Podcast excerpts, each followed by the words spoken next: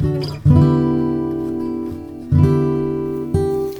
and welcome back to the Simplicity Diaries with me, Kim John Payne, the author of Simplicity Parenting. So glad you could join us today, of course. And this week I've been pondering, uh, particularly as I was doing a workshop in vacation time, it's holiday time, and we got to talking about the kind of holidays that we remember back from our own childhood. You know, I've asked this question to countless numbers of people over the years about what are the golden holidays, the ones that were really golden that you that you remember to this to this day. They were they were beautiful. They, and um, they you know they were special for you. And so many parents uh, over the years I've been asking this question answer it quite sort of directly, like it doesn't need much thought, they will say things that involve, you know, very, very uh, basic stuff, like things, places they went, the ocean, the things that they did, the the, the sculptures and sandcastles they built uh, on that beach holiday, the long, long days where they could just just hunker on down and play, or maybe up in the mountains where they could explore the rivers and creeks and streams. And there was there's a thread that I've come to recognize, sort of some patterns.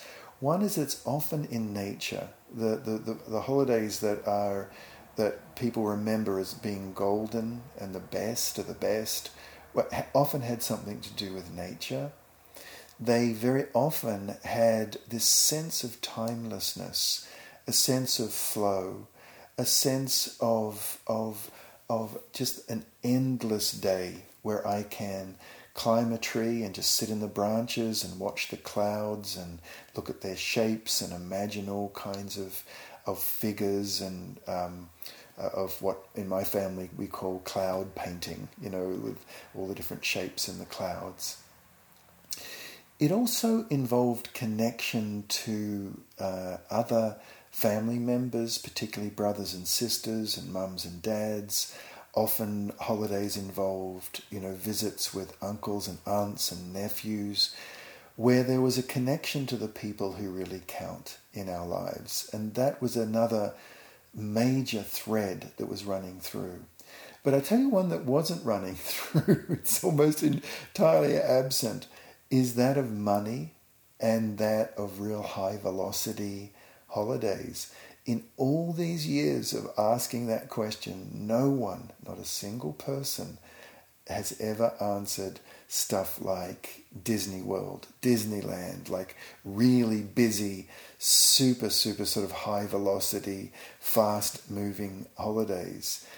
You know, we remember them, of course, but when I ask the question, what is the, what is the best of all the holidays.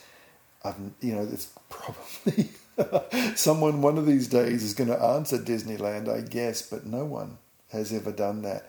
And I'm guessing that even if someone did answer a, a really fast paced holiday, it actually would be because there was a connection to family embedded within it, that somehow a really good connection got made, right? But what can we do, you know, to to have these lovely, spacious, relaxed holidays? And I think that the thing to remember is that it needs to be minimal. It needs to be minimalistic. You know, there's nothing much we have to provide.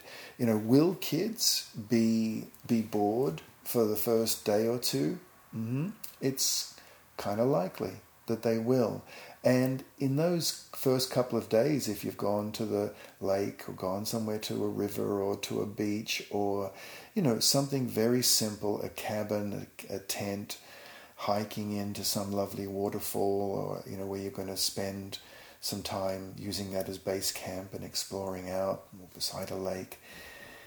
One of the things that uh, I again I hear patterns of is is to stay close to kids in the first couple of days because they can kind of get bored and whingy and clingy and this is boring and there's nothing to do. Some kids don't do that, obviously, but others do. particularly if they're not used to it, right? if it's not a part of the family culture. One of the things to remember is just, you know, do some stuff with the child. Like go to the lake, spend don't don't be setting up a child at the lake and then kind of walking away back to camp and reading a book. Or, you know, just be proximal, be close.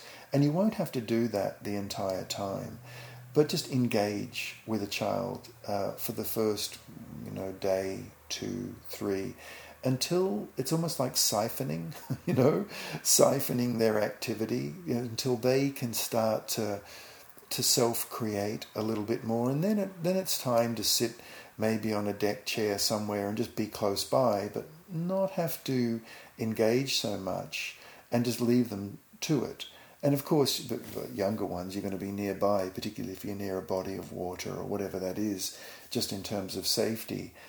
But that higher level of engagement, usually after a wee while, you can back off and just enjoy that kind of lower key moment and let the child really sink down into deeper creative play because it's that deeper creative play that that holidays afford us. You know that we, a child can just go down into play and play for hours in that in that wonderful sort of flow space of play.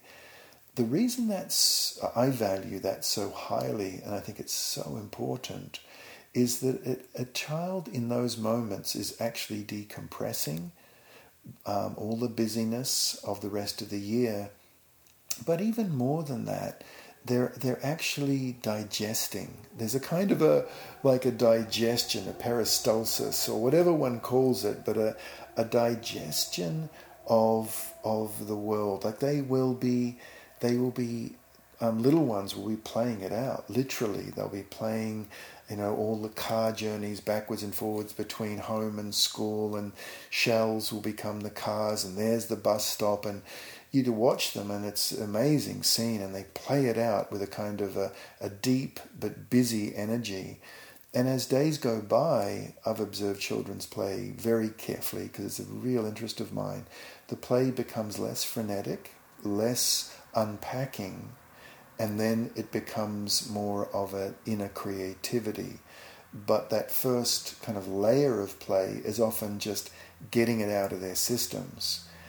And the hours of a simple holiday where you're not hauling kids around, you're not going on this ride and that ride at the fun fair and then off to a ball game and then back to the hotel and out for supper and then to, you know, and it's just one thing after another after another that doesn't allow kids to unpack. It basically piles more on what they should be getting less of.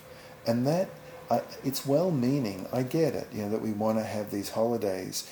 And when I ask people why they have these really fast paced, high velocity holidays, the answer often is we don't want our kids to be bored. We want them to have fun.